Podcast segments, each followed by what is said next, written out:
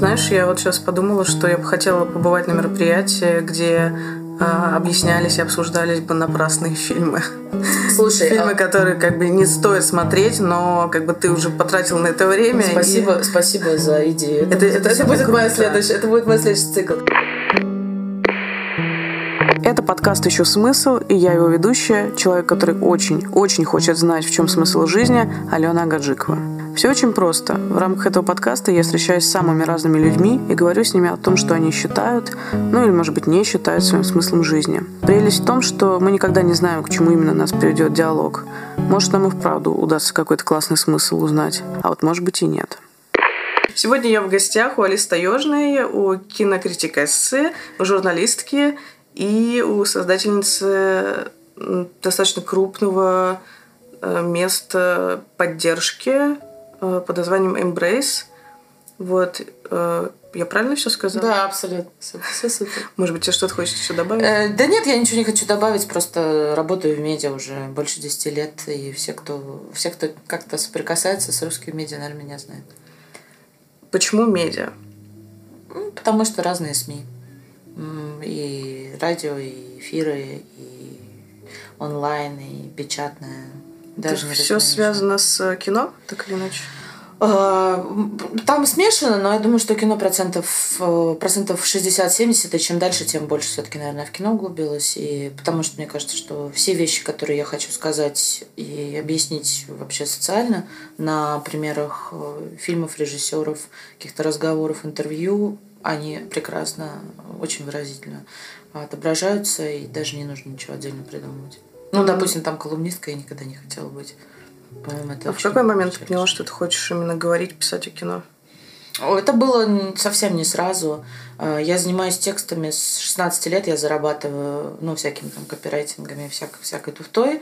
Вот. С, в 19 я попала в журнал Афиша и начала уже заниматься текстами. Вначале в журнале, потом на фрилансе. А, и потом работала в Look И, в общем, тексты всегда были моей работой. Но это были тексты абсолютно общей направленности, потому что они были все связаны с культурой, неважно, там музыка, искусство, это было фотография, что-то еще. Я еще на фотографа училась. Вот, в общем, мне все, все это было очень интересно. А, вот, но с кино получилось очень, очень э, внезапно. А, я просто в какой-то момент застряла дома, а, на год э, на фрилансе смотрела огромное количество фильмов. Фильмы я смотрю с пяти лет с огромным удовольствием, очень много. Подожди, а что значит застряла на год? Ну, я, я, я ушла с работы э, и не ушла, не пришла на новую работу. И так с тех пор я и не пришла. То есть я не знала еще, что я всю жизнь буду работать из дома, оставшись, надеюсь. Вот. И я оказалась в очень странных обстоятельствах, когда мне не нужно ходить в редакцию и все такое прочее. Вот. Э, и когда ты живешь дома, ты совершенно другой режим погружаешься погружаешься. И, может быть, многие люди это почувствовали на себе там в пандемию, а я так уже 10 лет живу.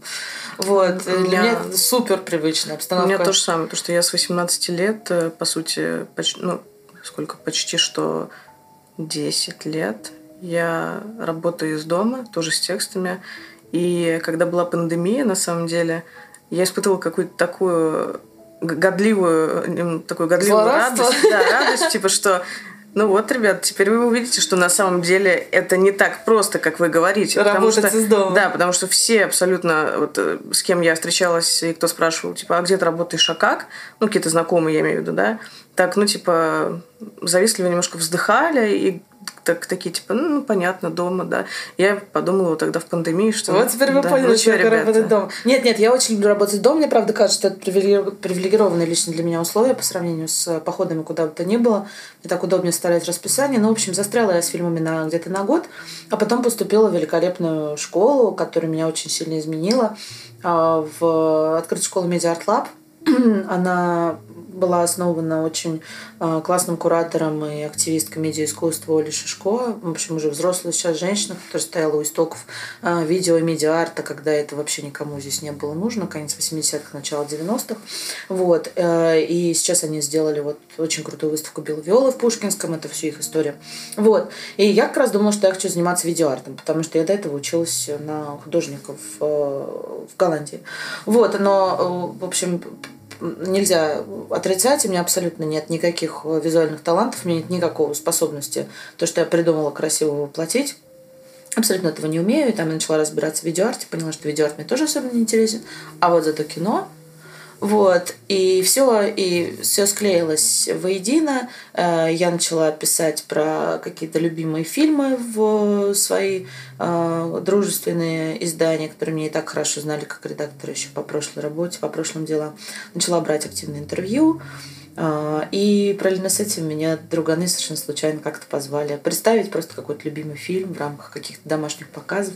Я представила фильм, в итоге вместо 15 минут рассказывала полтора часа. Какой и... это был фильм? Ой, это был мой любимый фильм. А, я ну, до сих пор к нему отношусь очень тепло. Это фильм «Бей и кричи» Ноа Бамбуха, первый фильм дебютный его, про ребят э, сразу же после окончания колледжа.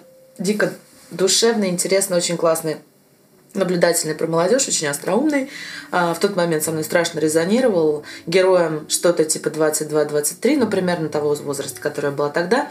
В общем, а, вот. И я представляла этот фильм вместо там 15 минут, часу, и меня еще все просили еще рассказать. Остапа еще... понесло. Да, да, да, да. Меня попросили рассказать еще, еще. И тут я поняла, что все, я читаю, я буду читать лекции, я буду рассказывать про любимые фильмы, и вот параллельно оно как-то образовалось. Слушай, а вот скажи, пожалуйста, вот э, лекция о фильме, да? А, вот когда ты даешь такие лекции, на них э, комфортно присутствовать, даже если ты не видел фильм?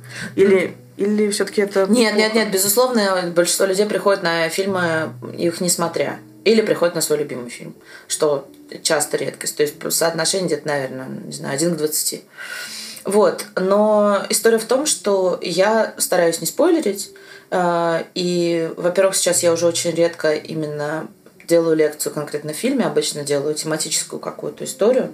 Например, там вчера я читала лекцию про э, кино, которое работает э, с темой идентичности, происхождения, э, расы, особенностей, там, взросления, развития всего остального. А, и тем, как режиссер свои личные истории то вкладывает. То есть там было несколько примеров.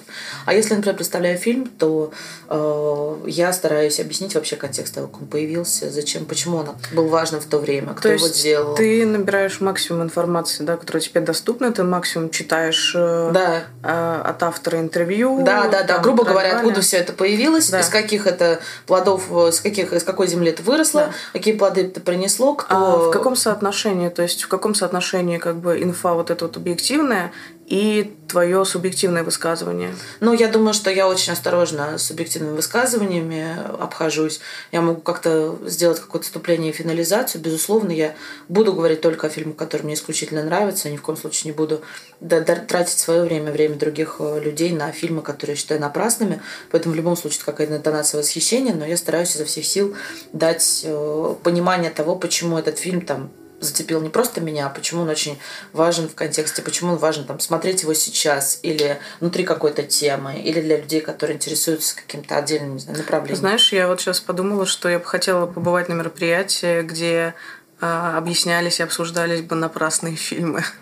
Слушай, фильмы, а... которые как бы не стоит смотреть, но как бы ты уже потратил на это время. Спасибо, и... спасибо за идею. Это, это, это, это будет моя следующая, это будет мой следующий цикл. Нет, на самом деле напрасных фильмов, конечно же, не бывает. А, абсолютно я в этом уверена. Э, просто сделать фильм так тяжело, и это такое количество усилий, это как минимум ну, несколько дней из жизни нескольких людей, даже если это самый фуфловый фильм. А иногда это год из жизни сотен людей. И в этой ситуации что-то из этого получается. Усилия должны быть вознаграждены. И это как раз мне кажется важным, это мне кажется очень достойным уважения, потому что когда я, а, не знаю, вижу какой-то там, позавчера я ходила на омерзительно глупый блокбастер, где было 250 художников спецэффектов. Господи. И я представила себе просто каждого, ну, каждого этого человека, его рабочий день в течение последнего года, когда они это все допиливали, а его время, кровь, кровь пота, слезы, все, что они там творили. И да, в каком смысле, безусловно, это фильм напрасный, но для этих людей точно нет. Mm. И к этому надо относиться с уважением. Вот э, про этику, про отношение к автору и смотрение или не смотрение фильма. Э, вот Линч терпеть не может Дюну, которую он снял он от нее просто отплевывается. Да? Там я слышала, что когда о ней заходила речь, он уходил просто, там, хлопнув дверью, ну, то есть так вот настолько, да. То есть очевидно, что вот этот фрагмент своей как бы жизни и творческой э, он хотел бы просто убрать. Да. Э, я из-за этого не смотрела «Дюну», потому что я ну, считала, что если режиссер так к этому относится, да, значит, надо как-то его поддержать, потому что Линч мой любимый режиссер. Но не так давно я э, как бы оступилась и поняла, что все-таки посмотреть надо, и я просто хохотала, я просто орала. Мы с молодым человеком бывшим это смотрели, мы просто, я не знаю, просто ухахатывались над тем, насколько там плохая игра актеров, насколько нелепые там диалоги, да, и, в общем, ну, это через 20 минут просто было выключено. Вот, э, как ты считаешь, да, э, просто произведение человека, оно же в какой-то момент начинает жить своей жизнью. Да, безусловно. Абсолютно, да. сразу же И обрастает какими-то контекстами вообще, которые да. даже режиссер не, не имел в виду. А вот данная ситуация, что ты думаешь по этому поводу? Смотреть ли Смотреть ли Дюну? Дюну, да. Э, безусловно, смотреть. Мне вообще кажется, что надо смотреть вообще все. А, мне кажется, что надо смотреть э, фильмы Романа Полански обязательно. Э, фильмы Вуди Аллен надо смотреть обязательно.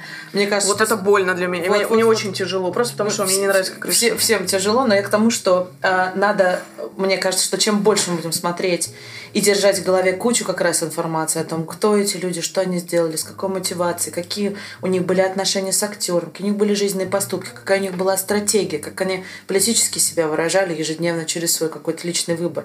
Мне кажется, что это дает очень много информации о человеке любом. Например, э, допустим, тот же самый фильм «Дюна», который действительно довольно комичный, я его очень давно смотрела, ну и ну, как с какой-то очень нелепой, то есть, грубо говоря, написано было, как будто бы Линч на самом деле не Линч, и я не поняла, почему это такой плохой фильм по сравнению с остальными фильмами. Я в тот момент еще была слишком глупая, чтобы в этом разбираться, но, например, посмотреть «Дюну» а, можно прекрасно как выдающийся пример того, что происходит с кино, когда а, режиссеру не дают сделать final cut, угу. когда режиссер не получает право финального монтажа. И сравнить, например, «Дюну» с другими фильмами того времени, который Линч снимал, и, э, например, налож, ну, наложить их один на другой и показать, как, э, условно говоря, такой же, такой же сетап, э, такая же, возможно, даже цветовая грамма решения художника-постановщика, возможно, даже похожие диалоги. В ситуации, когда у тебя нет контроля над монтажом, когда на тебя давят продюсеры, превращается в нелепый фильм. И чем это может быть, этот опыт просмотра? Этот, опыт, этот просмотр может быть, наоборот, твоим укреплением в позиции mm-hmm. того, что авторское кино, как бы там ни говорили, что да. авторов нет, конечно же есть. Потому что пока есть человек, который собирает в своей голове а, банду из 500 тысяч людей на него работающих, а этот человек необходим, как необходим директор магазина, как необходим, да. э, не знаю, основатель э, благотворительного фонда или, не знаю, главный смотритель парка. Менеджер пятерочки, который делает отмену. Менеджер пятерочки, который делает отмену. Да, в общем, все эти, все эти самые важные на свете люди, которые, возможно, их, э, их номинальное присутствие, э, может быть, кто-то другой исполняет их функции, да, но при этом есть человек, который собирает все в одно. И вот если этим человеком становятся четыре продюсера, э, которые это решают этот вопрос на потоке и просто на отъебись делают какой-то проект – в рядовой, не понимая, линч это или не линч, или вкладывая, или не вкладывая какой-то смысл. Да, в этот момент теряется авторский голос, фильм становится комичным, смешным, ненужным, но смотреть его как пример вот этого вопиющего неуважения к авторскому голосу, несмотря на то, какой же в тот момент статус получил Линч, очень важно для mm-hmm. того, чтобы еще больше уважать труд персональный труд и персональное видение человека. Поэтому я считаю, что а, в той, в той ситуации, когда труд вложен, с ним надо ознакомиться. Угу, как вот, люб, да, с любым. И если есть на это время, естественно, не у всех есть. У меня нет времени ознакомиться на, с огромным количеством вещей. Но если есть время, если есть желание, надо смотреть как можно больше. Как можно больше своего искать. Не, не сопоставлять свои мнения с другими, но не полагаться на чужие мнения. Можешь э, сказать топ-5 любимых фильмов? Моих? Да. Так, ну, это сложно, это сложный вопрос. Э, я могу назвать, наверное, может быть, режиссеров, okay, если это давай, работает. Давай так. Uh, у меня есть любимая, uh, у меня есть любовь детства. Это Брайан Де Пальма, прекраснейший жанровый режиссер нового Голливуда, человек с офигительным чувством юмора, чью руку я, слава богу, пожимала однажды пять лет назад на кинофестивале. И он снял невероятное количество, то, что называется остросюжетного кино.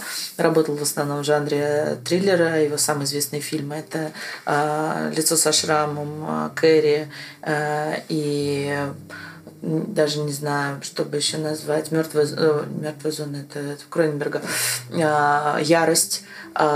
И на самом деле это потрясающий совершенно мастер, который напрямую себя назвал наследником Хичкока. И в нескольких своих фильмах а, его приемы нарочито обыгрывает, объясняет, в чем вообще магия, и вообще работает, э, работал в 70-80-е годы с саспенсом, и, кстати, как и, а, как и Линч пострадал вот буквально три года назад от того, что ему не, не дали сделать Final Cut, и у него вышел омерзительный, абсолютно проходной триллер, если не ошибаюсь, «Домино» или что-то такое, который, ну, в общем-то, я его практически вот так вот промотала.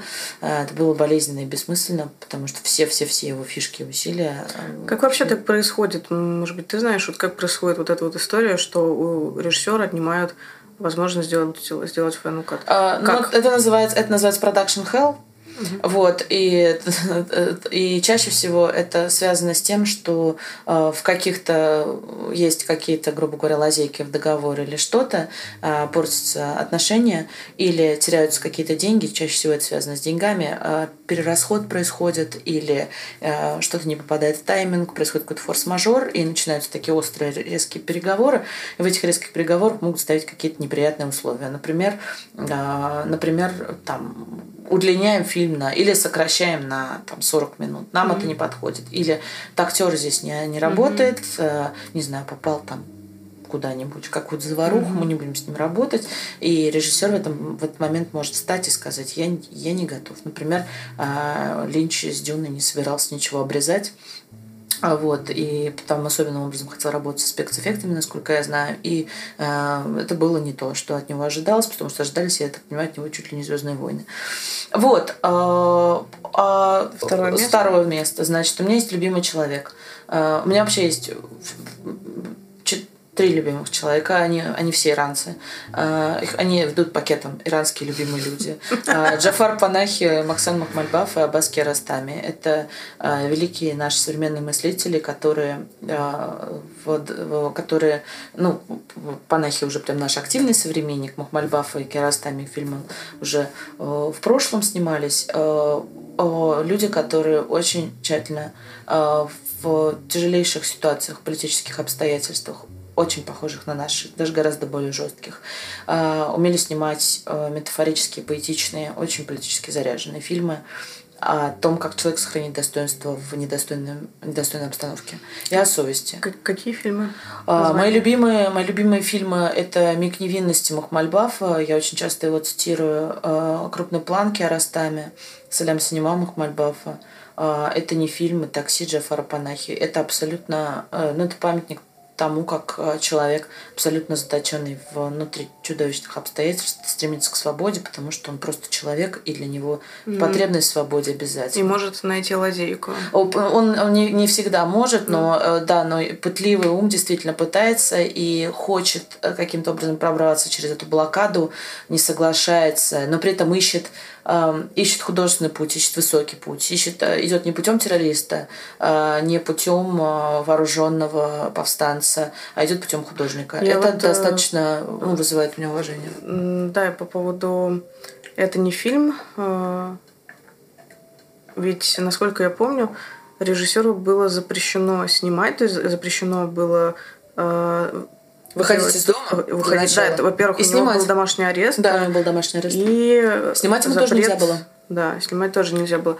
И он э, сделал вещь... Э, это не фильм, но, честно говоря, я Э, не, не помню и не знаю вообще, как он попал там на большие экраны. А, я сейчас расскажу. Угу. С, с это не фильм, по-моему, вот с ним была эта история. В общем, самое главное, что он снимал-то с задернутыми, ты помнишь, с задернутыми шторами, чтобы никто не заметил, угу. ни соседи, ничего, чтобы никто не видел камеру. То ли с ним, то ли с фильмом «Такси», но, по-моему, все-таки с фильмом «Это не фильм». Он записал его, это же цифровое кино, он записал его на флешку и, кажется, доставил куда-то на фестиваль в Турции или что-то такое. Ну, то есть, просто фильм нелегально на цифровом носителе пересек границу. А, при этом Джафар Панахи э, жив, здоров э, в Иране, снимать ему все еще запрещено. Э, но, по крайней мере, жизнь его неприкосновенна. То есть какую-то грань все-таки пока еще иранское mm-hmm. государство по отношению к нему не пришло, хотя, ну, очевидно, я думаю, что если можно прочитать на, в куче прессы, что один его фильм показан там, а другой там, становится очевидно, что он снимал, но, вероятно, нет просто э, вещественных доказательств, и, слава mm-hmm. богу, от него пока отстали. Так, э, значит, место. так, третий. Э, я обожаю Михаила Ханеке. Э, для меня это режиссер абсолютно э, Э, вот э, мы сейчас очень много говорим про серые зоны вообще. А, и про то, э, как они действуют, и как в них очень легко найти удобный способ объяснить свое насильственное поведение или, например, оклеветать кого-то в разной степени.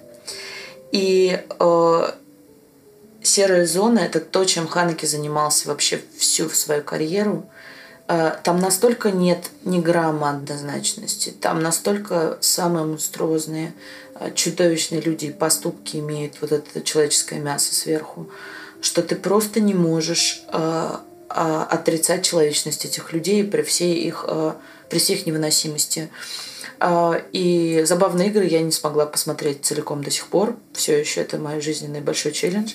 Вот. Для меня человек какой-то колоссальной смелости – и э, я когда, ну, неоднократно про него читала лекции, смотрела про него документальные фильмы, и то, с какой э, очень там, скупым вокабуляром, с совершенно кристальной ясностью он объясняет, э, как о, зло является имманентной частью человека. И мы никогда не сможем его вычистить и убрать.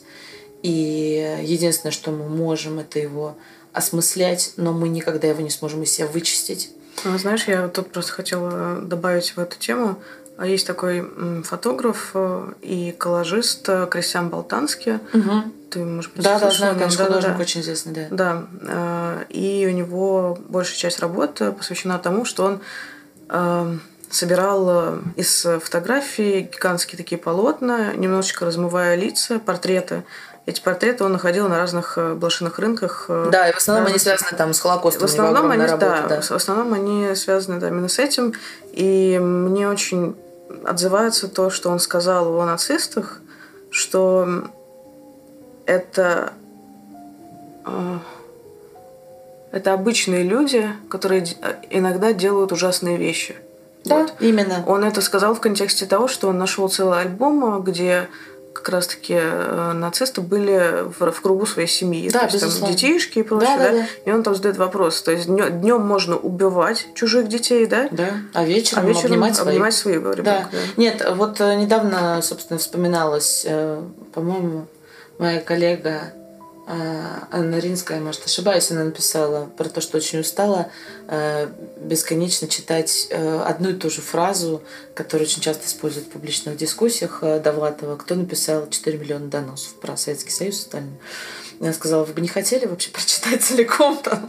Нет, не эту фразу из 10 слов, а немножечко, что написано ниже. И ниже Довлатов пишет, что омерзительно быть поставленным в ситуацию такого выбора, в которой были поставлены эти люди. Мы никогда не можем их судить, не дай бог жить в эти собачьи времена, но я пересказываю вольным образом, когда э, тебя ставят перед, э, перед, таким, перед такой стенкой. И когда э, вопрос, э, допустим, несогласия с государством, это не вопрос какого-то твоего частного небольшого выбора, который ты можешь откорректировать, а, например, вопрос астракизма всего твоего окружающего сообщества, может, не знаю, всей деревни, всей улицы, всего города, у которых там, не знаю, ты покупаешь еду или которые здороваются, не здороваются с твоими детьми.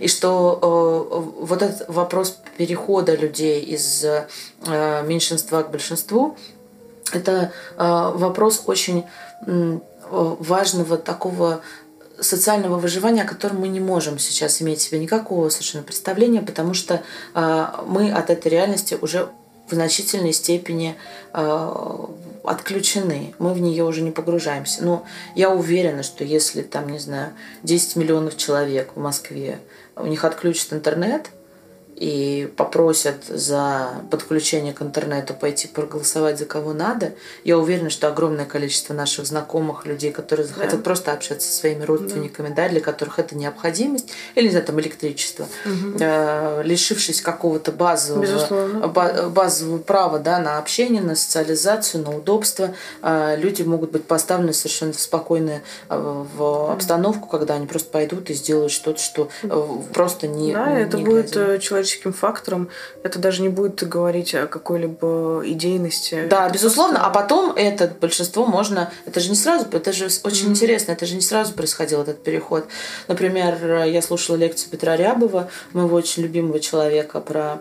Э, господи, про, про, про Фасбиндер. У меня, все, у меня все длинные фамилии, это, это одна фамилия, про Хайдегера. И он разбирается он достаточно, ну, он не великий, самый большой специалист по Хайдегеру, но он дикий фанат его и подробно останавливается на том, том факт, э, факте всем известном, что Хайдегер в первой, как бы, при становлении нацистской власти был на стороне нацистов, он сотрудничал э, с, с ДАП и, в общем-то, ему, в общем, их поддерживал. Не, не бегал во главе э, митингующей колонны, но в целом был сочувствующим.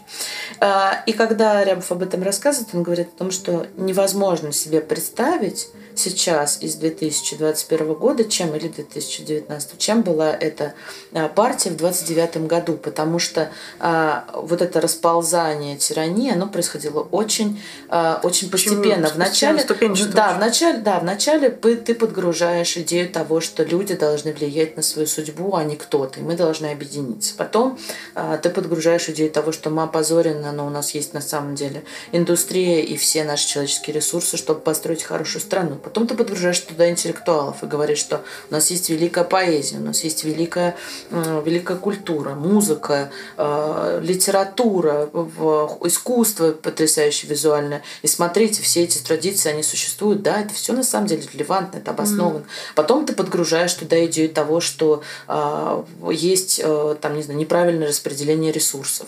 А потом подгружаешь туда идею, что евреи все украли.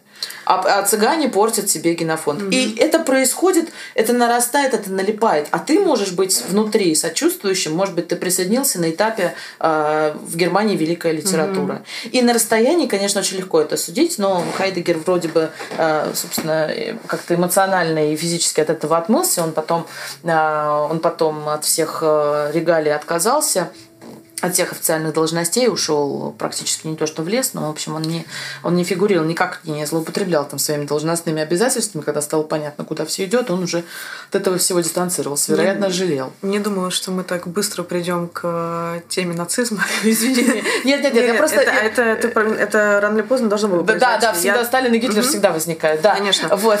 Я просто хочу в связи с этим вспомнить э, прекрасного Тайку Вайтити, вот, которого я просто люблю, люблю, люблю и «Кролика Джоджо». Да, да, отличный фильм. Фильм, э, в котором э, мальчик, э, немецкий мальчик, имеет воображаемого друга Гитлера.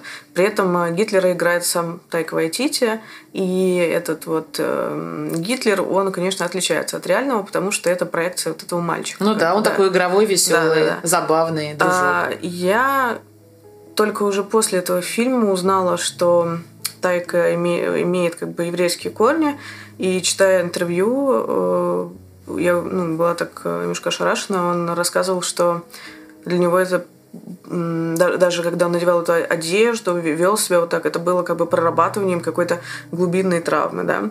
Вот, но вопрос вот в чем.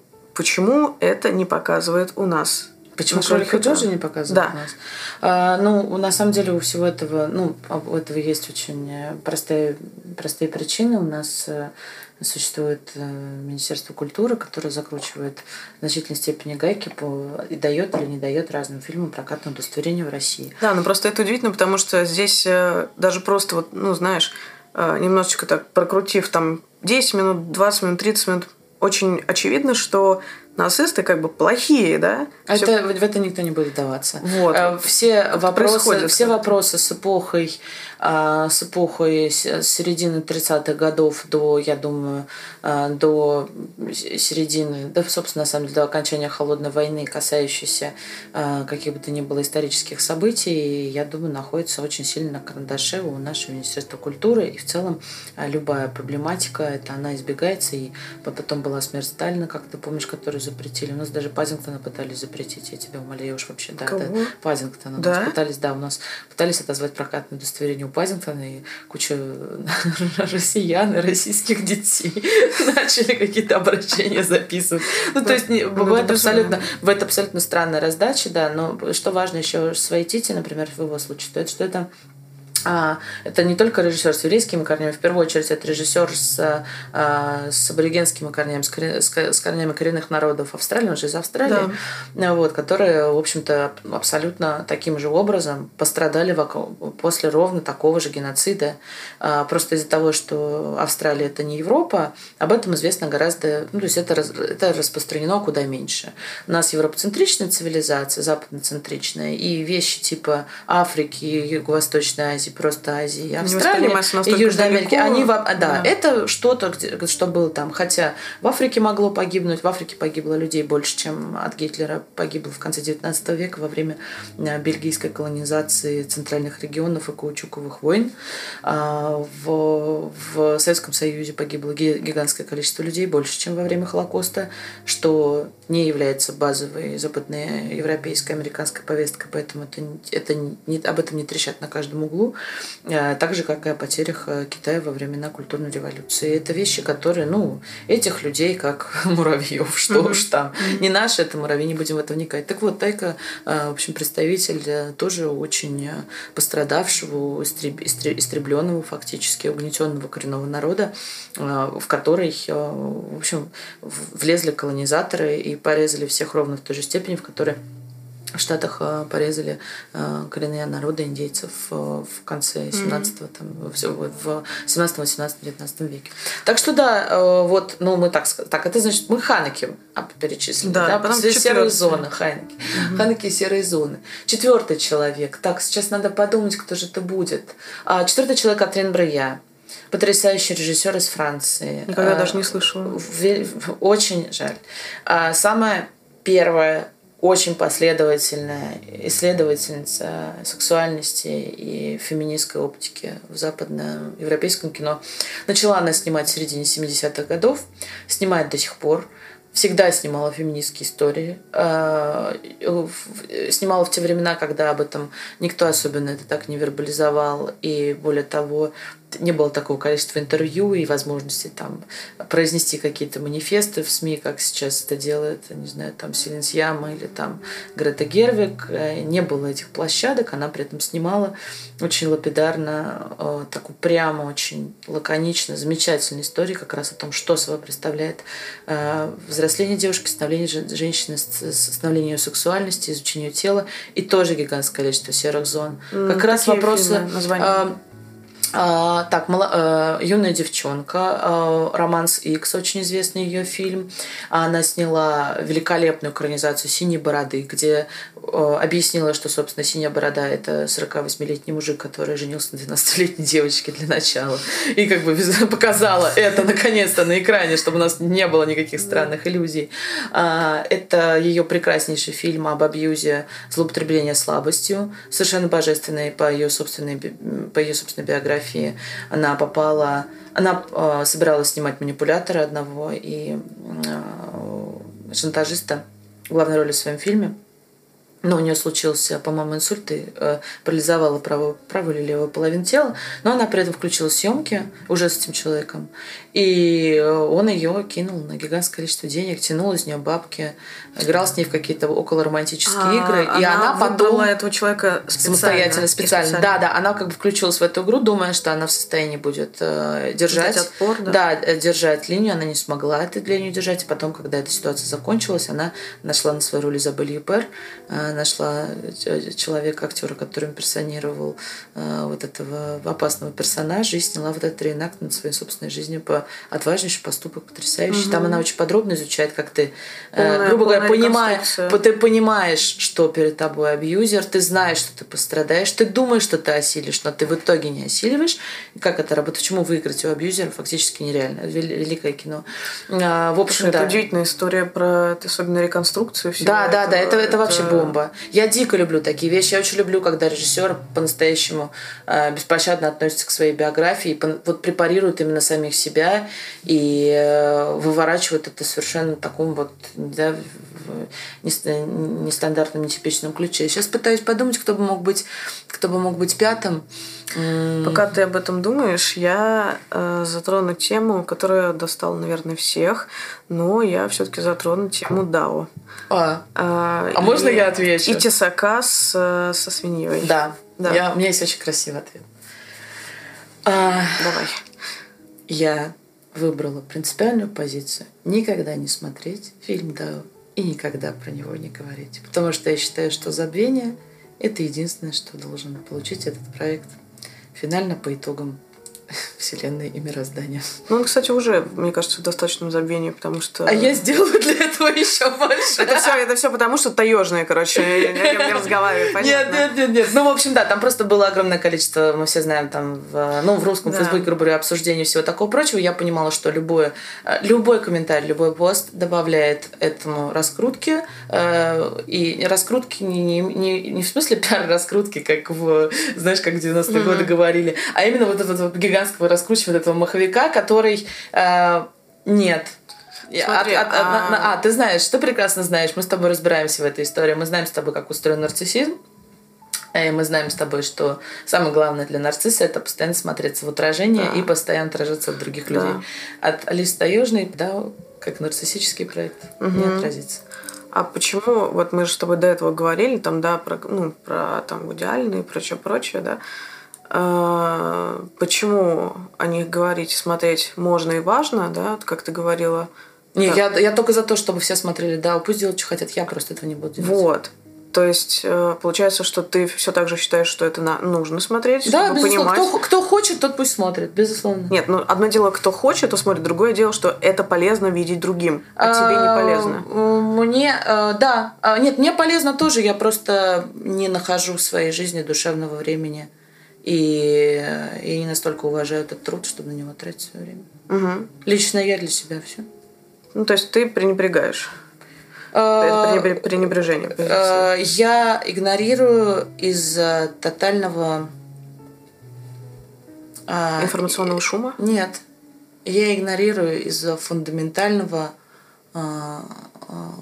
духовного расхождения себя с человеком, который, к сожалению, присвоил себе коллективный труд. Если бы это был коллективный труд угу. тысячи людей, которые бы это сделали, это бы так подавалось, я бы с удовольствием Ну, по факту это, это и есть. Это есть, но, это, но эти люди, они не, не, они невидимы. Они, не, они невидимы, они не бенефициар этого процесса. Бенефициар только один, угу. с бенефициаром у меня вот разговор такой. А, ну вот это, да, это понятнее позиция, да. Хорошо. Что у нас пятое? Пятое. А что у нас пятое? Так, а пятое? Что же у нас будет пятое? А, так, я думаю, что это будет кто-то... А, да, я думаю, что это будут братья Дарден. А, это совершенно особенные люди для меня. Я начала смотреть их фильмы вот ровно, наверное, с того момента, когда они стали фестивально успешными. А, с середины 90-х годов. Я была тогда маленьким еще ребенком, и э, эти фильмы шли в категории другое кино, э, что-то такое непонятное такое. Угу. Вот, но параллельно с этим в категории другое кино шли, не знаю, там фильмы Грега Раки или какая-то какая настоящая жесть, или тот же самый там «Синий бархат». Вот. На фоне них очень блеклыми казались фильмы Дарден, но они меня бесконечно цепляли. Я очень долго пыталась понять, почему. И мы недавно как раз делали интервью с Долиным, и он очень хорошо это выразил, э, что они правда воплощают собой очень классную такую идею, которую ты, вот, ты начинаешь ее чувствовать, ты ее уже больше не развидишь. Mm-hmm. Вот невозможно ее больше перестать ее, ее чувствовать. Идею того, что каждый друг другу вот вы соприкасаетесь, и вы оставляете друг на друге след. И если ты э, делаешь другому человеку шрам, э, это необратимо.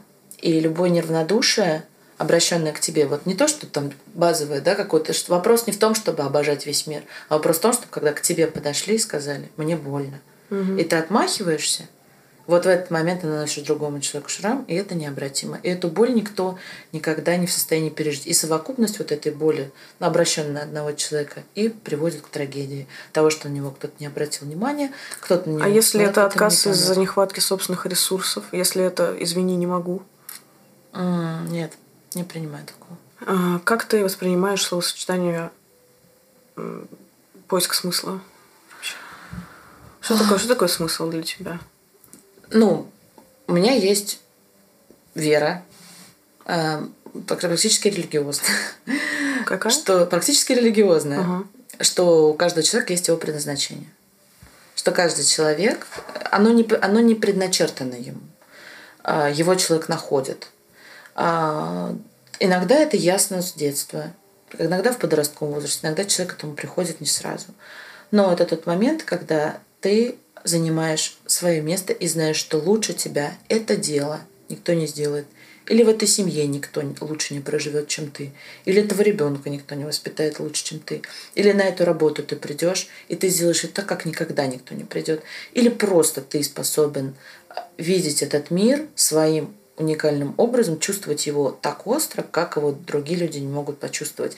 И вот в этот момент, мне кажется, возникает аспект, э, аспект предназначения. Э, каких-то людей, слава богу, э, ну, как это сказать, я не, я не верующий человек, да, я атеистка, анархистка и все дела – я предпочитаю делегировать это хаосу. Каких-то каких людей совпадением кучи разных э, э, хромосом, чудес, биологической наследственности, ДНК и социальных обстоятельств награждают таким невероятным даром, что вопрос э, предназначения для них в принципе не стоит. Они просто находятся в потоке очень практически сразу же. И э, их так захватывает, не знаю, музыка, искусство, математика, э, помощь людям, что там нет, там нет другого угу. вопроса, что этому человеку еще делать. Но этих людей меньшинство. Э, у большинство из них рождены, из нас, рождены универсалами. И если понаблюдать за маленькими детьми и послушать детских психологов, достаточно до определенного возраста, пока родители начинают э, детей куда-то тщательно направлять и наблюдать за ними, они демонстрируют достаточно равный интерес к равным вещам.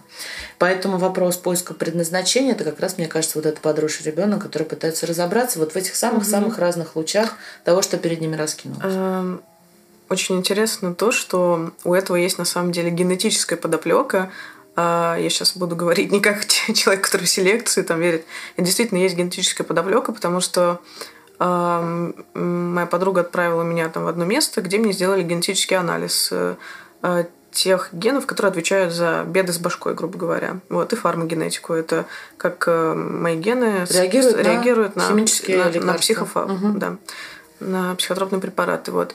И оказывается, есть ген, которая называется э, ген поиска... Как же он? Ген... Ген поиска свободы, по-моему, как-то так. Ну, в народе, типа, у них, у генетиков. А, или ген поиска смысла. Ну, в общем, если представить его как буквы, то это будет э, повторение одних и тех же букв. Например, АБ, АБ, АБ, АБ, АБ, да? И этих повторений у как бы среднестатистического человека, ну, типа три там, или четыре. Вот. А но если у тебя 7 и больше этих повторений, то с очень большой вероятностью ты э, человек, который склонен к некоторому риску, э, склонен э, к поиску, да, вот почему поиск, склонен коч- кочевать, потому что кочевническая штука это же про поиск тоже. Да, да, безусловно. Вот, и последние э, исследования показали, которые они были в США, э, там исследовали коренные народы, вот, и, э, значит, гены у кочевников и гены у оседлых. И все кочевники показали результаты вот всеми больше повторений, а, собственно, оседлые там, ну, меньше. Угу. И у меня этих повторений семь. Угу. У моей подруги Саши старость, потому что она тоже туда отправилась, у нее их восемь. Угу. И Э, это очень интересная штука, хотя генетики всегда говорят, что это только предрасположенность, только предрасположенность, это не значит, что вы будете там так жить, да, но довольно любопытно осознавать, что, ну, когда ты чувствуешь, я чувствую там шило в заднице, грубо говоря, да, что этому есть какая-то вот э, какая-то физическая Да, да, нет, биохимических. Именно поэтому у меня есть большие вопросы к религии. То есть не у меня есть вопросы, у меня нет никаких вопросов. Просто я для себя э, вот вопрос веры закрыла, потому что я очень люблю биологию, очень люблю науку.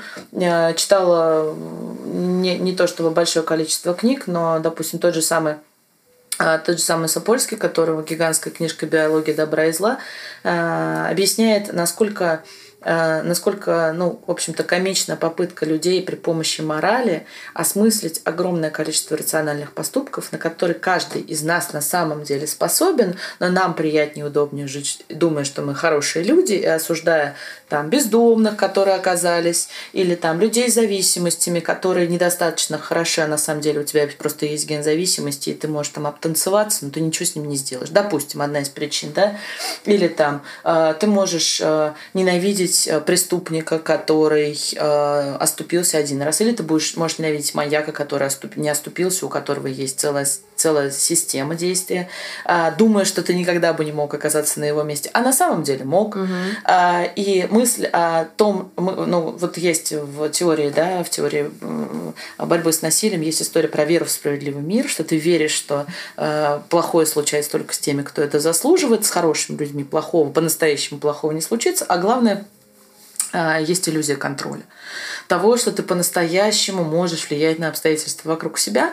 Но я думаю, ты, как и я, э, люди, если уж мы заговорили про фарму, э, люди, живущие на фарме, сидящие на фарме, прекрасно понимают, что такое, когда в твоих рецепторах внезапно перестает что-то вырабатываться, да. и э, ты, ну, какое-то время у тебя есть сила держать себя в руках и за себя отвечать, да. но ты очень сильно чувствуешь вот это пограничное состояние, когда ты не ну, когда... Хотел бы за себя очень гораздо больше отвечать, чем ты можешь. Да. И ты видишь, насколько твоей воли не хватает, недостаточно. И насколько, насколько ты безволен в тот момент, когда у тебя кончаются таблетки, например, да, ты не предусмотрел их, э, и там они придут тебе завтра, и вот сегодня тебе нужно где-то найти эту таблетку, да. потому что иначе у тебя начнется синдром отмены. Да, и, и это абсолютно не моя любимая история. история да, моя любимая история это как я просто ползаю по полу и э, свечу фонариком, что я потому что я знаю, что у меня все время что-то падает, и я думаю, блин, точно же упала таблетка, и действительно я ее нахожу,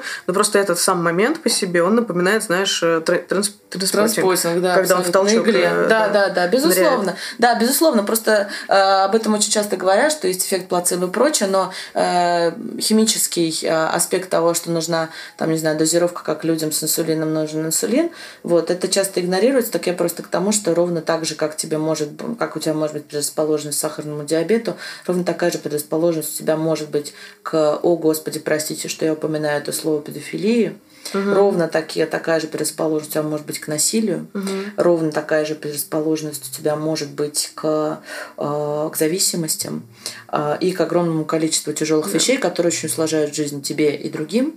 И как с этим работать, и как облегчать э, жизнь таким людям, и находить им помощь стремительно раньше, чем они начнут наносить ущерб себе и другим. Вот, мне кажется, нужно тратить э, деньги человечества на это, а не на то, чтобы Илон Маск полетел на Марс. Да. Мне кажется, ни, ни одна новость в прошлом году, никакая пандемия меня настолько сильно не разозлила, как эта новость. Это была самая разозлившая меня новость в прошлом году. Типа о чем вы вообще? Э, это просто воплощение классизма, элитизма и тотальной неосознанности, мне кажется. А другие говорят, что это про шаг вперед цивилизации. Э. Ну хорошо, давайте представим, а, давайте представим две квартиры. 90-метровую а, хрущевку, в которой все засрано, и отходят обои, и э, засрана канализация, и куча мусора, и фуфла, и там живет 50 человек Э, но э, мы строим волшебный звездолет э, и берем пятерых самых богатых и красивых из этой квартиры. Это же идеальный, в новую красивую... сценарий для фильма. Ты да, да, да, в новую красивую квартиру, где у каждого будет по большой комнате и все еще светлое и, и э, прекрасная облицовка и шикарная отделка. И должна играть Анна, Анна Герман, Надежда. Да, мой, мой компас земной. Компас да, земной. именно. Ну то есть э, какая цивилизация это цивилизация это уметь справляться своими силами, помогать друг другу, Используя пользоваться ресурсы, культурой, да, иметь то, что имеется, то, что э, цивилизация это переработать все отходы на планете Земля.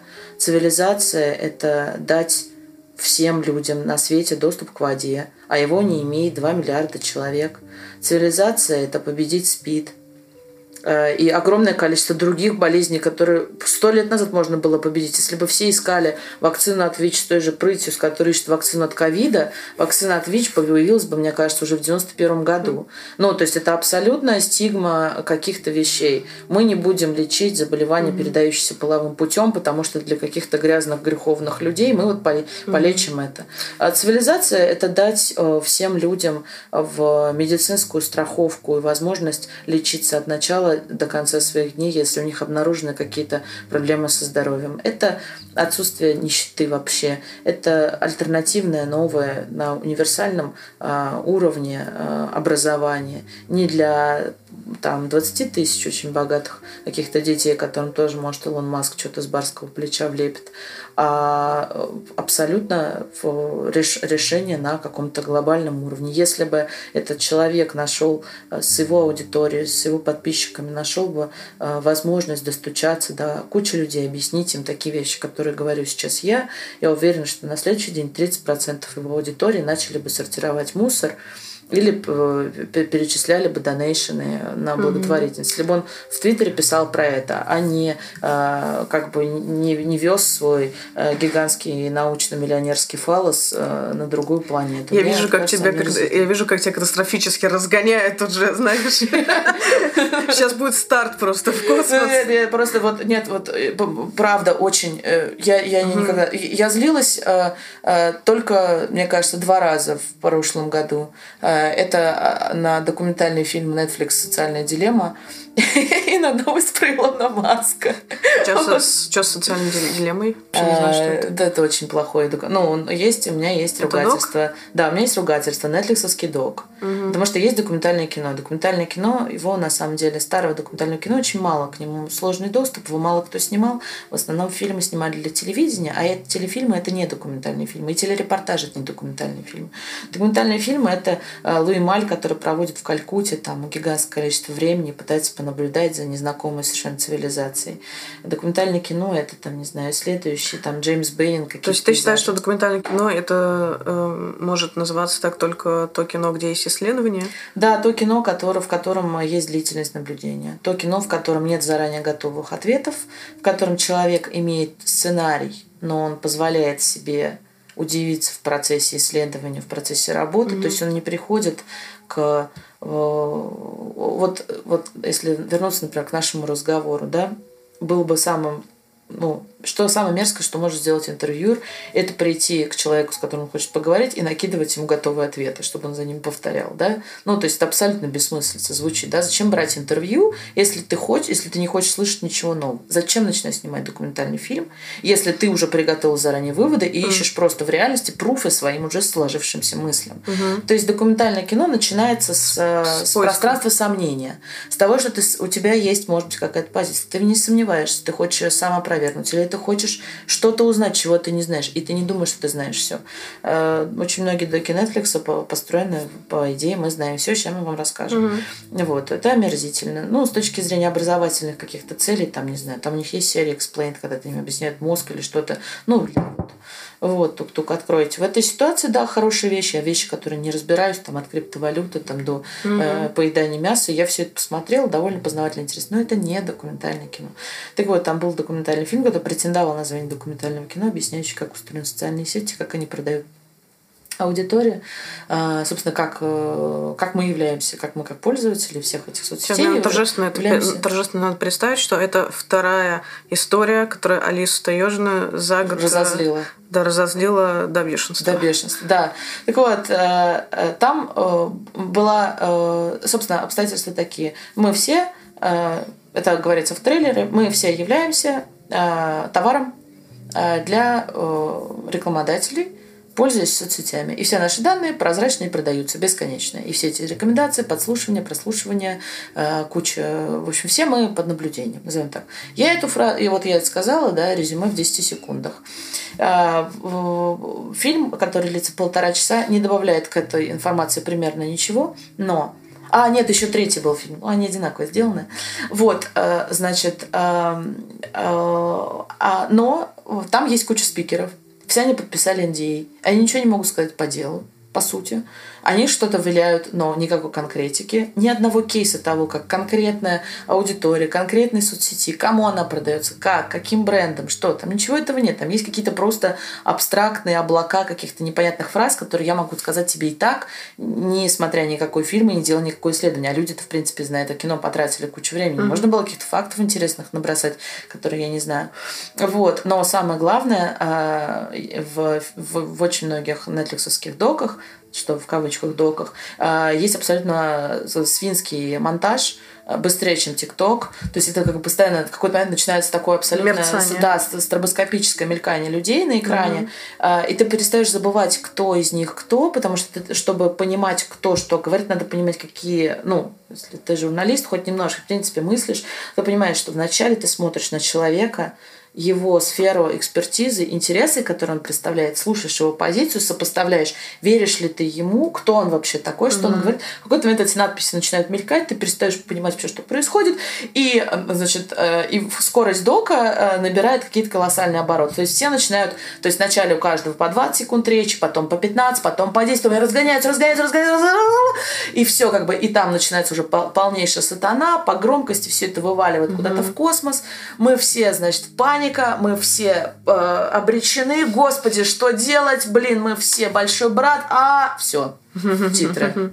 Ну, я на таких спекуляциях просто, ну, то есть это чудовищно. Mm-hmm. Вот, и недавно там у меня была тоже прекрасная совершенно история, я хоть смотрела, еще один вот фильм меня разозлил, значит, про несчастного этого международного пиарщика э, политического, который сделал имиджи всем там от... Эм, Угу. От, э, хотела сказать, Мадлен Олбрайт, господи, были же такие люди. От э, Маргарет Тэтчер до э, Муаммара Каддафи и каких-то там страшных филиппинских э, президентов. Ну, короче, такой абсолютно беспринципный человек, которому пофигу на кого угу. работать. Он всем сделает и fake news хорошие, и какую-то международную компанию придумает и прочее. Ну, такой э, шустрила международный. Вот. И тут начинают обсуждать его кейс, и э, это очень смешно, потому что на человека, который, ну, у которого нет принципов, который просто работает за деньги, к чему много вопросов, начинают вешать всех собак. Mm-hmm. Ну, то есть э, виноваты не Каддафи, не Маргарет Тэтчер, и не филиппинские mm-hmm. э, президенты, и не российские какие-то власти, а вот этот вот ужасный человек, вот как вот он мог. Вот. И начинается тоже бешеная раскрутка, и там больше всего, ну, то есть ты сидишь, и ты понимаешь, э, ну, ты начинаешь сортировать информацию, очень очень удобно это делать, когда ты смотришь дома, ты можешь нажать на паузу, погуглить, посмотреть. Нет, еще четвертый, например, я вспомнила Адама Кертиса недавно mm-hmm. смотрела. У меня много такого, с документальным кино много вопросов. Ну так вот, и там, значит, совершенно чудовищная история происходит в этом фильме про этого пиар-агента. А в какой-то момент, э, значит, э, по-моему, моя любимая, вообще мой любимый критерий понять адекватность режиссера это то, что он снимает про Россию. Угу. Вот, потому что если там начинает мелькать красная угроза, то как бы все. Я, ну, я, я с этим человеком, ну, просто я, я, я буду делить не то, что все на сто, я просто буду смеяться ему в лицо. Вот, короче, и э, в какой-то момент появляется прекрасный титр на экране. По-моему, это было про Россию, а может, и не про Россию. Коррупция в этой стране к 2016 году достигла предела. Где предел? Вот, где... Почему в 2006... А какой предел был перейден в 2015? А какой... А, а что, в 2018 будет за пределе или что? И все это опять было в таком же каком-то скоростном режиме, и ты понимаешь, что тебе пытаются просто что-то продать. Что Знаешь, это... мне тут напомнило, когда я поступала на журфак, э, на подготовительных курсах, короче, э, нас учил один, не буду даже называть фамилию, один нарциссичный чувак вообще, поехавший, но он очень-очень жестко критиковал, когда мы писали вот подобные вещи. Я очень хорошо помню, когда я написала, типа, пример статьи, мне было 15 лет. Я начала эту как бы статью с фразы человечество все еще помнит, как неверо... какими невероятными потерями было то-то, то-то, то-то. Я помню, как я э, дала этому чуваку этот листик, он прочитал первую фразу, разорвал этот листик и сказал, что это полный пиздец. А я тогда не понимала, почему. Вот сейчас я понимаю, что это то же самое, что вот коррупция, Абсолютно. коррупция 2016 да, да, году коррупция достигла... в стране достигла предела в 2016 да. году. Да. Вот, но вот недавно я еще пересматривала, вот вышел новый фильм Адама Керса, решила пересмотреть старый, и там, конечно, там тоже из-за того, что я смотрела его дома, медленно можно было поставить на паузу, спокойненько все проверить, спокойненько почитать, э, почитать. Да даже на самом деле в Википедии достаточно было, чтобы понять, как там все он интересно подтасовывает. Короче, да, документалистика, которая занимается подтасовыванием информации, это не документалистика, это пропаганда. Угу. И надо прекрасно отличать одно от другого. Мне кажется, что э, одно из очень важных э, вообще знаний, которое надо прививать людям с точки зрения образования, это Э, критическое мышление и попытка отличить анализ от пропаганды, слухов от слухи mm-hmm. от фактов, юридическую какую-то сторону от каких-то просто огульных рассуждений и понимать, где в информационном поле сейчас кому ты можешь доверять. И потому что э, маникюрша младшего сестры сказала, что второй, э, второй волны ковида не будет. Вот. Это то, что я слышала повсеместно э, последние несколько Слушай, это же, по-моему, даже в «Медузе» действительно появилась такая новость, типа Таксист, таксист сказал, что... Таксист сказал, я, да. По-моему, там это правда. Я не знаю, это вышло типа не как прикол. А, нет, но я, я такого не читала и не видела, слава богу. Но Ладно, я не буду что... наговаривать, а проверю. Да, да. Но, но я, я просто, да, я просто к тому, что вот можно себе представить э, э, реальность, в которой мы сейчас живем, и насколько учебники врут, э, медиа ангажированы, люди необразованные – а те, кто обладает информацией, часто не договаривают. И человеку нужно уметь со всем этим обращаться. Я сама бесконечно э, ну, нахожусь в состоянии сомнения и стараюсь вот каких-то вещей, которые, не знаю, наверняка стараюсь их вот вообще точно mm-hmm. не утверждать, а что-то подавать как свое мнение, потому что нет, ну, то есть если это какое-то наблюдение, то это наблюдение, надо и говорить, что это наблюдение. А, и это вот, вот это вот это тоже смысл. Вот мне кажется, это еще какой смысл, если мы ищем смысл. Mm-hmm Э, Я хотела только сейчас задать вопрос, какой смысл лично для тебя вообще? Уз- узнавать в, для меня в жизни, ну, предназначение или смысл? Не знаю, может быть, это Нет, ну, нет, нет. Ну, как бы, у меня есть внутренний смысл так. Для, для меня. Какой? Вот я сейчас скажу. И есть внешний смысл. Давай То есть э, внутренний это вот э, внутренний это, грубо говоря, зачем я живу, да? А внешний, что это делает для других. Угу. Вот. Э, мой внутренний смысл Э, я думаю, это попытаться узнать за эту жизнь как можно больше, чего я могу. Вот узнать со своими, с теми заданными настройками, которые у меня есть. Ну, например, я там не бешеный путешественник, который не кочевник, который может объехать весь мир, да. Вот, э, не такой я человек. Э, но, например, я что-то другое могу. Например, я могу там много общаться с разными людьми. Или там слушать. Э, или там читать. Как-то ну, в общем, через общение что-то выяснить, смотреть документальные фильмы. В общем, мне хочется узнать много. Угу. И, мне, и я, ну, взрослее, в детстве, естественно, все, мне кажется, ну, может, не все, но я, к сожалению, была очень категоричной. Мне, правда, нравится полифония. Мне нравится, что люди разные. Э, некрасивые вещи мне тоже, в принципе, нравятся. Если я могу как-то вместить в свой ценностный аппарат. Вот. Э, и некрасивые, в смысле, ну, мы понимаем, этически некрасивые. Угу. Ни визуально некрасивые ничего не существует. Вот. Э, я хочу это знать. Мне интересно это исследовать. Это я просыпаюсь с чувством любопытства. Вот если я не просыпаюсь с чувством любопытства, значит что-то не так. Угу. Вот. Люблю находиться в трансе слушать музыку, смотреть в окно, ничего не делать. Люблю, очень люблю. Просто когда просто чувствовать свое тело, вот и как мысли ходят. И это для меня это тоже смысл. Может быть, это звучит странно, но вот то, о чем говорили тысячу лет назад, там, ну то есть сейчас начали говорить, там, делай, быть в моменте. Вот я это умела всегда. Мгм. Вот мне прям это важно залипать, причем вот не в компьютерную игру, не в книжку, а просто сидеть, смотреть в стенку. И при этом ты не чувствуешь себя в этот момент одиноко. Нет, я, я в трансе. Мгм. У меня нет в этот момент э, рефлексии какой-то. Я нахожусь в трансе, у меня есть какие-то мыслишки. Ну, то есть, в целом, мне кажется, вот, как, вот если у меня будет спокойная старость, я надеюсь, вот, я довольно комфортно проведу это время, потому что вот смотреть в стенку для меня абсолютно... И это тоже имеет смысл. То есть, для меня это имеет смысл.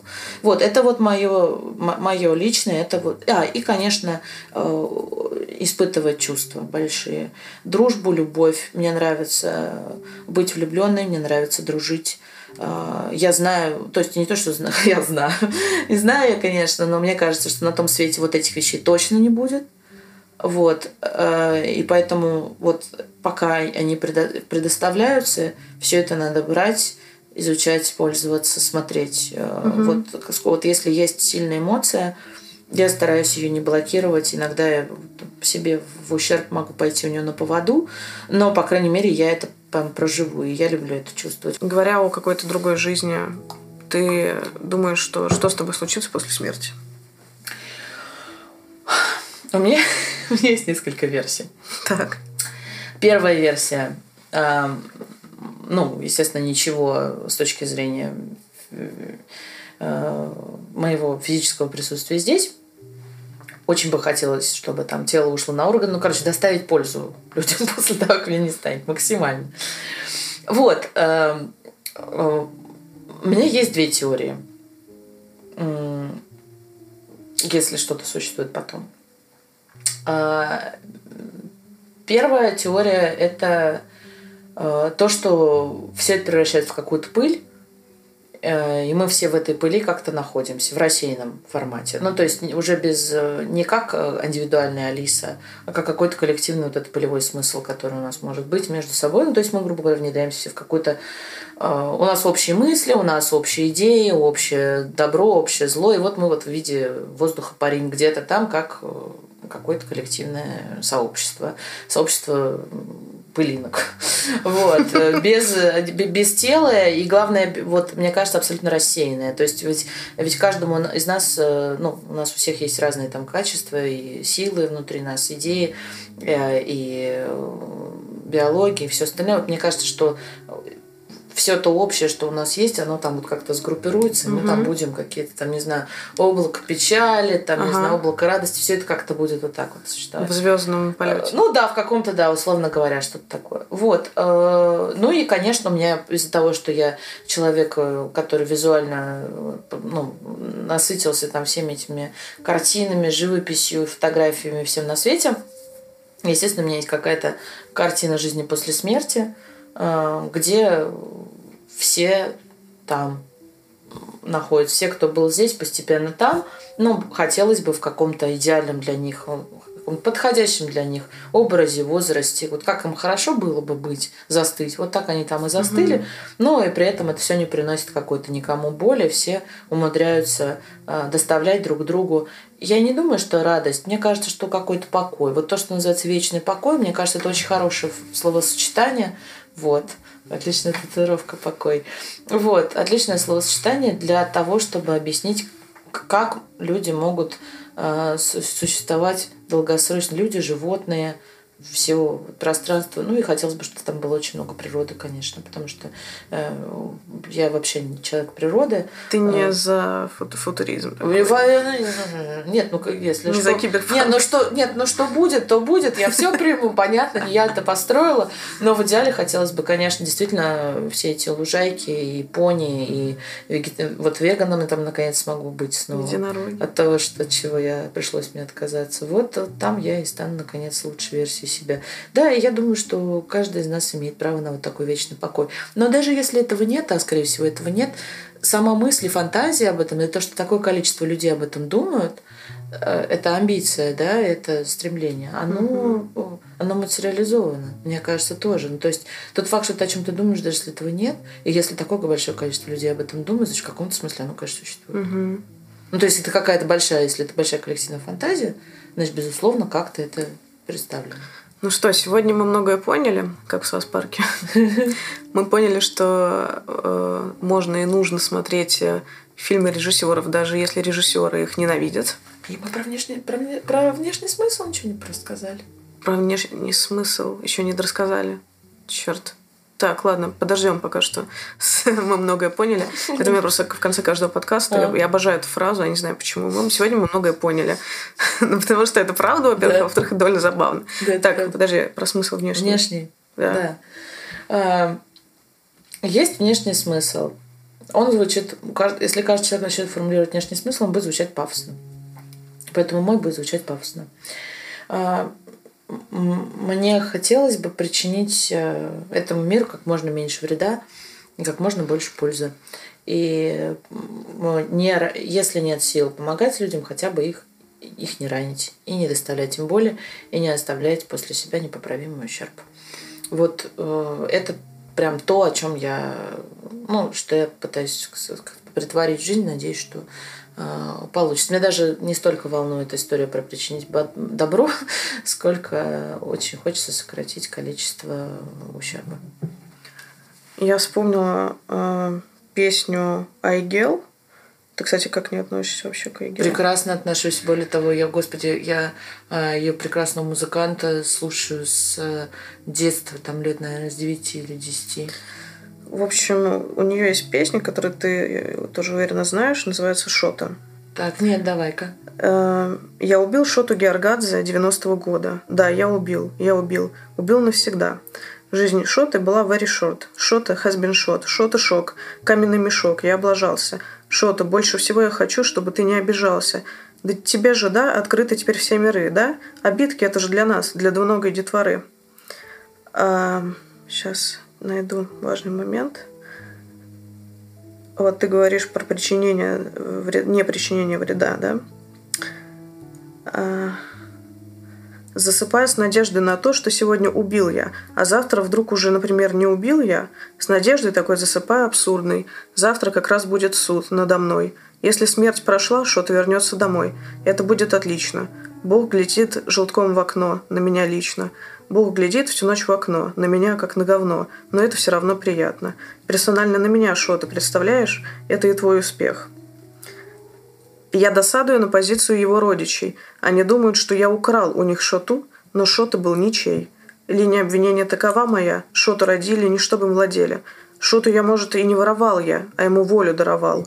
Спрашивают меня, Шота где? Ну, я скажу вам где. Шота здесь со мной, но пришел сам, сам – Здесь что-то как родной, что-то как брат мне. И вот э, я просто... Да, действительно, что-то сделал не для того, чтобы им владеть. Да, и вот... Знаешь, еще я у кого-то услышала, кто-то кто об этом говорил. А, а это была такая передача «Трансильвания беспокоит». А, в 90-е годы радио такое было. Его делал граф, э, граф Хортица, так он себя называл. И он там, короче, вообще какие-то совершенно безумные вещи говорил. Обязательно послушай. Он еще ставил всякие нонконформистскую музыку, там, которая вообще доставала отовсюду. Вот. Но он, типа, якобы, дескать, был вампиром, графом Хортица. Господи, и он в какой-то момент... Это, Господи, к нему при, приходил Дугин на эфир. Там, я не удивлена почему-то да, это, этой они там, они там разгоняли по полной программе. И вот именно тогда я услышала такую точку зрения, что типа мы должны быть благодарны э, всяким серийным убийцам и маньякам, потому что только на их фоне мы отчетливо видим добро. Угу. И вот эта вот мысль, она у меня с песен, песенкой про Шоту очень сильно соединилась, потому что, да, типа... Если... Нет, я вообще против формулировку. Я вообще считаю, что добро прекрасно можно увидеть и без, ага. без всех крайностей.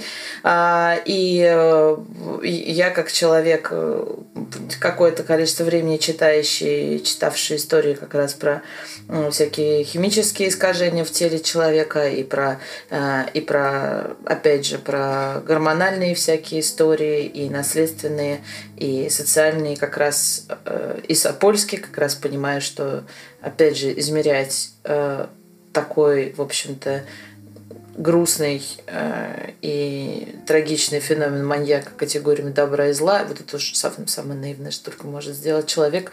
Потому самое что, наивное? Да, потому что завтра э, у тебя ум за разум зайдет, и это очень вероятно, и ты превращаешься, превращаешься в такого же, и ты не перестаешь быть добрым.